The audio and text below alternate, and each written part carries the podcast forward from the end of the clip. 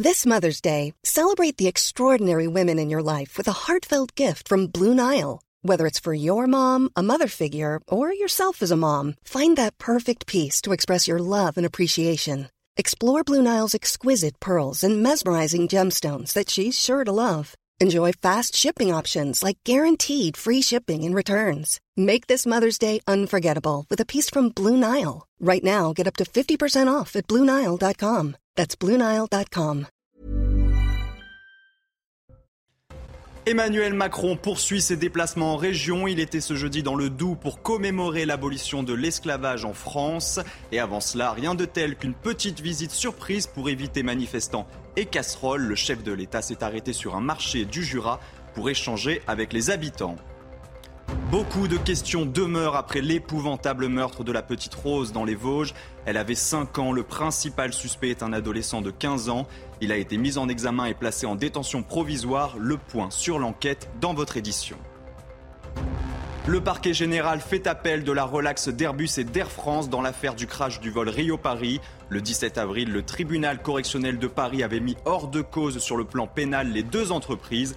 En 2009, la catastrophe avait coûté la vie à 228 personnes.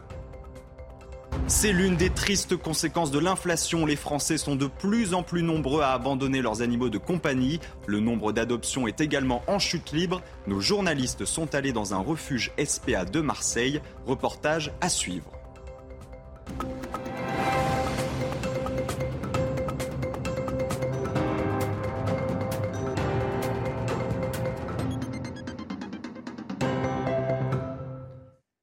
Bienvenue sur CNews, quel plaisir de vous retrouver pour l'édition de la nuit. À la une, Emmanuel Macron poursuit ses déplacements en région. Il était ce jeudi dans le Doubs pour commémorer l'abolition de l'esclavage en France. Cette année, c'est le 175e anniversaire et avant cela, rien de tel qu'une petite visite surprise pour éviter manifestants et casseroles. Le chef de l'État s'est arrêté sur un marché du Jura pour échanger avec les habitants. Le récit de cette journée est signé Barbara Durand.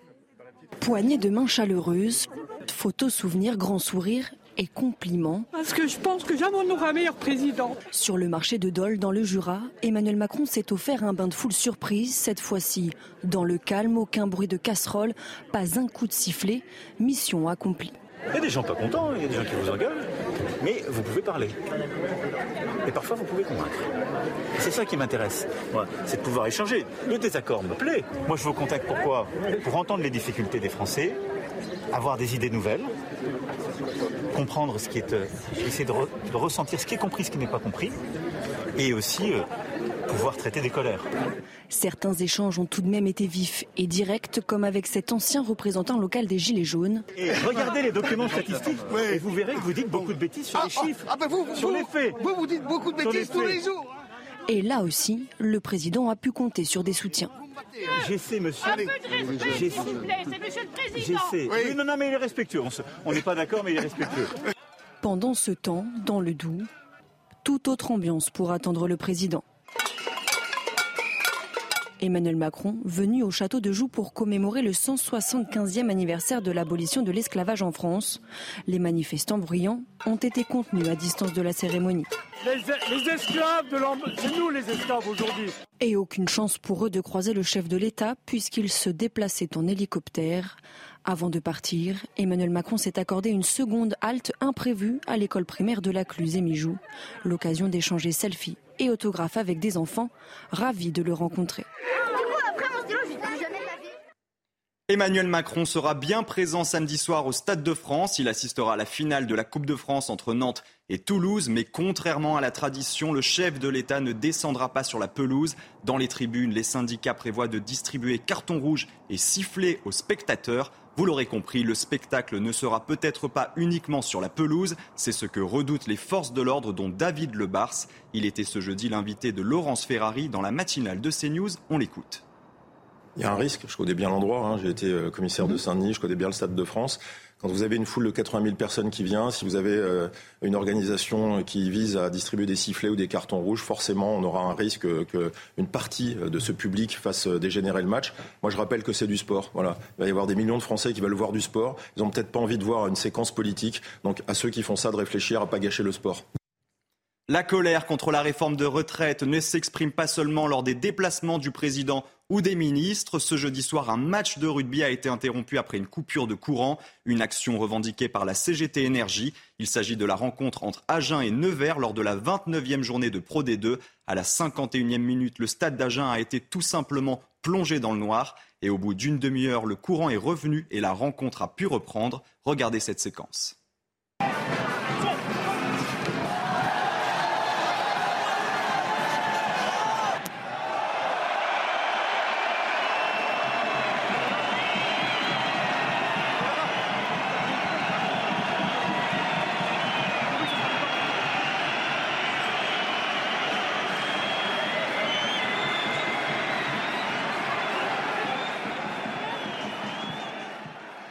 Et sur le plan sportif, Nevers s'est imposé sur la pelouse d'Agen au terme, vous l'aurez compris, d'une soirée mouvementée. On écoute le président du club d'Agen. Oui, juste faire passer un message pour dire qu'on va bien sûr déposer plainte parce que c'est complètement irresponsable comme démarche. Et franchement, je ne crois pas que ça soit évidemment la solution pour faire passer des messages et surtout des bons messages. Mais c'était coupé apparemment à une dizaine d'endroits, donc euh, évidemment on était très limite pour que le match soit malheureusement terminé avec euh, ben, une défaite pour le L'actualité, c'est aussi l'épouvantable meurtre de la petite Rose dans les Vosges. Elle avait 5 ans. Toujours beaucoup de questions demeurent. Le principal suspect est un adolescent de 15 ans, déjà mis en examen pour viol et séquestration. Pendant sa garde à vue, il s'est muré dans le silence et a ensuite été placé en détention provisoire. Le corps de la petite fille a été retrouvé mardi dans un sac plastique. La veille, le suspect avait eu un comportement inapproprié avec une autre fillette. Elle a accepté de témoigner, un témoignage glaçant, comme vous le raconte Sarah Fenzari. Accompagnée de son père, Mélissa est encore sous le choc. La veille du meurtre d'une enfant de 5 ans à Rambervillers, le principal suspect l'aborde. Il m'a dit qu'il vendait un bébé chat. Et comme j'avais vu son sac à dos, je lui ai demandé il est où était, il était où exactement? Et il m'a dit qu'il était chez lui. Et le bébé chat. Et euh, comme j'ai eu peur quand il m'a dit qu'il était chez lui, puisque je savais qu'il me faisait un piège, et ben j'ai trouvé une excuse, quoi. J'en ai déjà un à la maison. Et après, ben, je suis partie, mais il me suivait toujours. Mélissa parvient à rentrer chez elle. Ses parents savent qu'elle a échappé au pire. Si son casier judiciaire est vierge, l'adolescent est connu de la justice. Âgé de 15 ans, il est déjà mis en examen dans une autre affaire d'agression sexuelle et de viol sur mineurs. Les faits remontent à février 2022. Le jeune homme avait été placé en centre éducatif fermé jusqu'en février dernier, comme le confirme le procureur de la République. Le placement a été levé début mars 2023, avec un retour du mineur dans sa famille et un accompagnement renforcé de la part de la protection judiciaire de la jeunesse. Lors de sa garde à vue, le mis en cause a fait usage de son droit au silence. À l'heure actuelle, nous n'avons donc aucune version, nous n'avons pas sa version sur les faits qui lui sont reprochés. Depuis, il faisait l'objet d'un suivi par la protection judiciaire de la jeunesse. Une expertise psychiatrique a déjà été réalisée concernant le jeune homme. Elle avait conclu à une absence de troubles mentaux. Le parquet général fait appel de la relaxe d'Airbus et d'Air France dans l'affaire du crash du vol Rio-Paris. Le 17 avril, le tribunal correctionnel de Paris avait mis hors de cause sur le plan pénal les deux entreprises. Elles comparaissaient pour homicides involontaires. En 2009, la catastrophe avait coûté la vie à 228 personnes.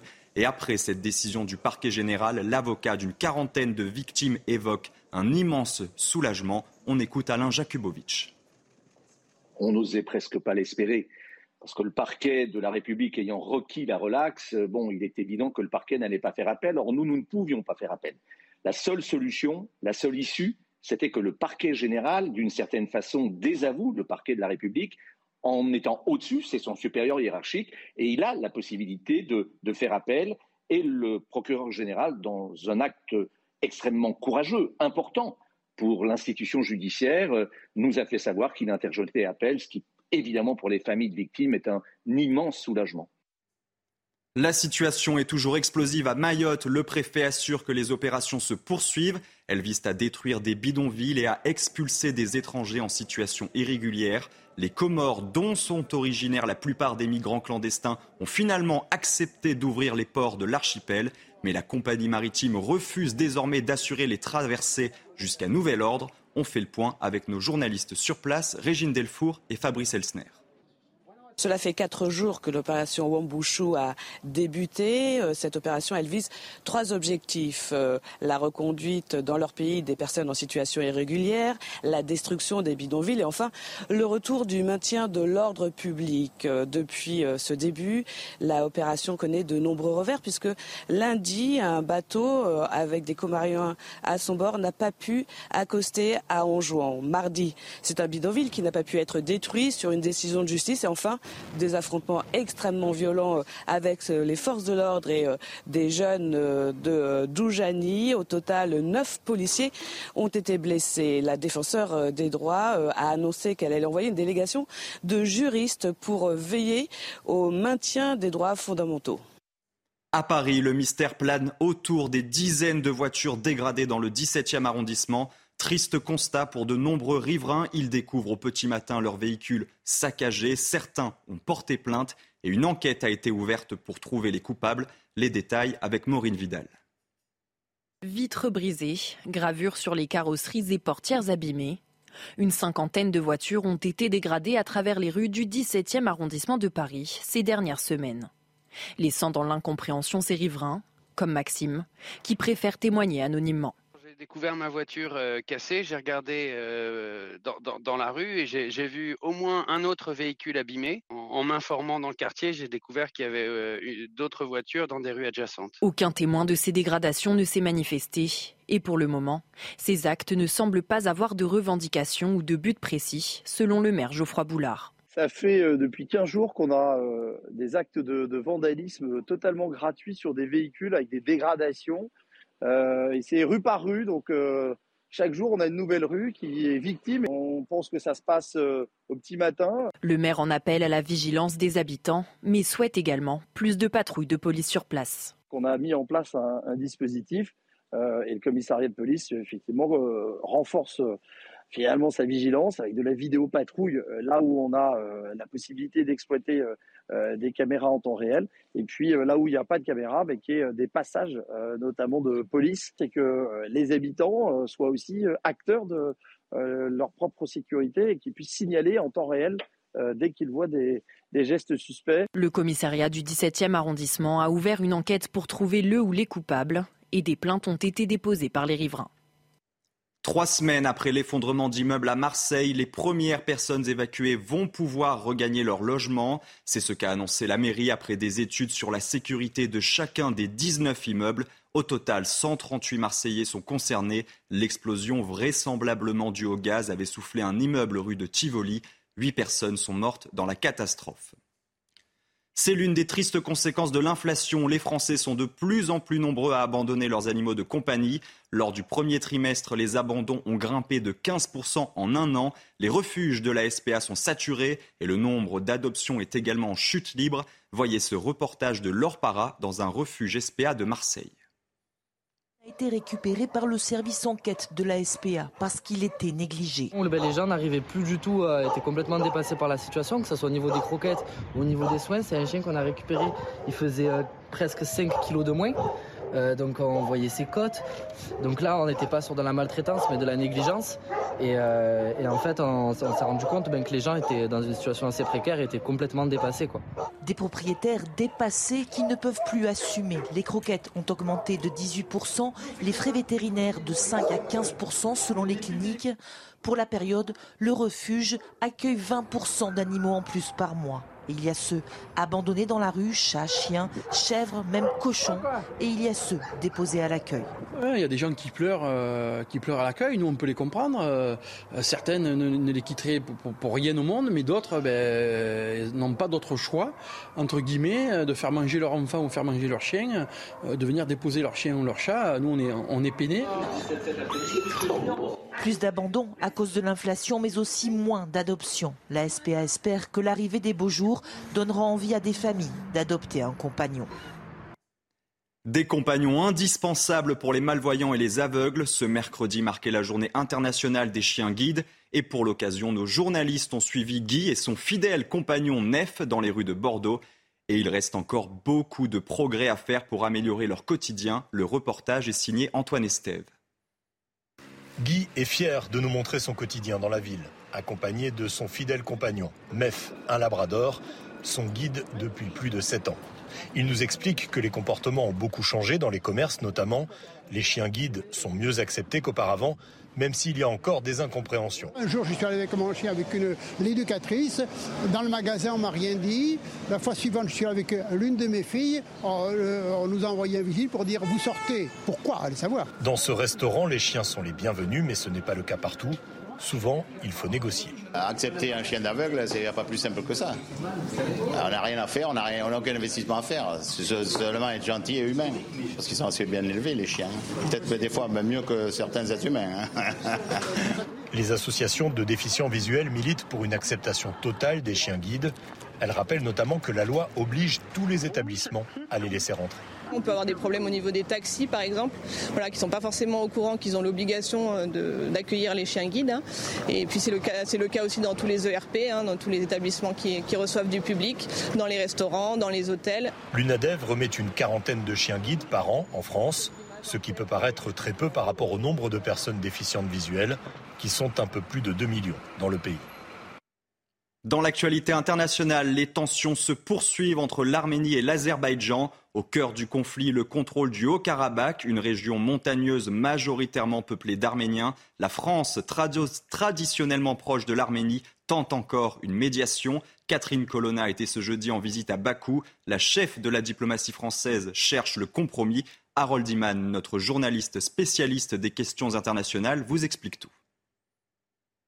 Depuis la guerre entre l'Arménie et l'Azerbaïdjan en 2020, il n'y a plus que la France pour tenter une médiation. L'objet de cette guerre était le contrôle d'un territoire, le Haut-Karabakh, situé entre les deux pays et peuplé à 95% d'Arméniens depuis 1994. En 2020, l'armée de l'Azerbaïdjan, puissamment soutenue par l'armée turque, réussit à conquérir d'immenses parties de ce territoire et le couper entièrement de l'Arménie. Il y a certes quelques troupes d'interposition russes dans la zone, mais elles sont extrêmement passives et elles ne protègent pas le point de passage entre le Haut-Karabakh et l'Arménie qui s'appelle la Chine. Cela est le résultat de l'amitié entre Erdogan et Poutine qui est pourtant le protecteur des Arméniens. Les Occidentaux aussi entretiennent d'excellentes relations avec l'Azerbaïdjan, pays qui regorge de gaz naturel.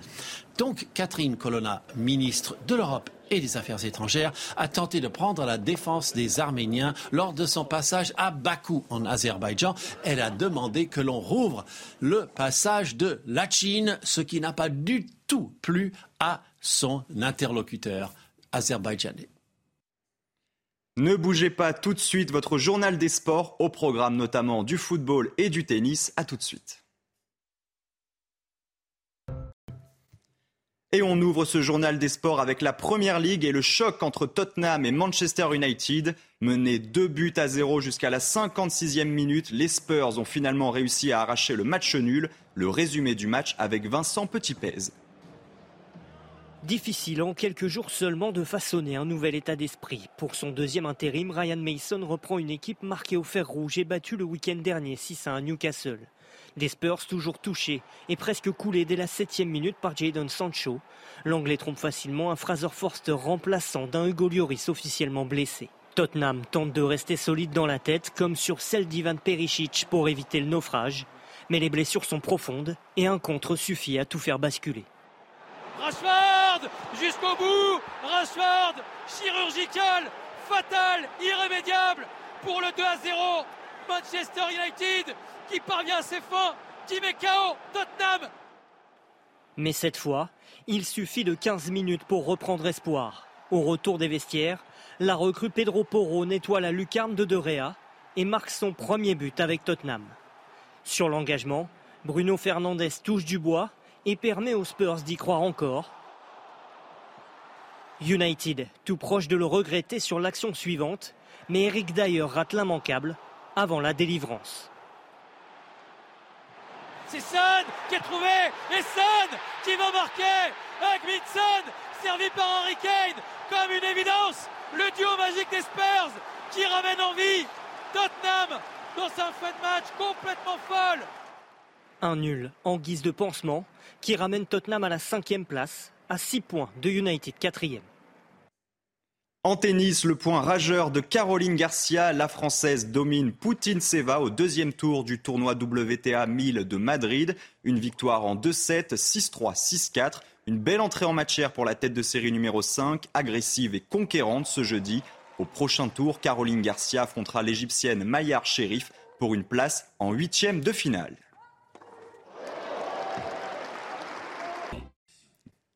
Restez bien avec nous sur CNews. Tout de suite, une nouvelle édition. On reviendra sur ce nouveau déplacement d'Emmanuel Macron en région. Il était ce jeudi dans le Doubs pour commémorer l'abolition de l'esclavage en France. Et avant cela, rien de tel qu'une petite visite surprise dans le Jura pour éviter manifestants et casseroles. Retrouvez tous nos programmes et plus sur cnews.fr.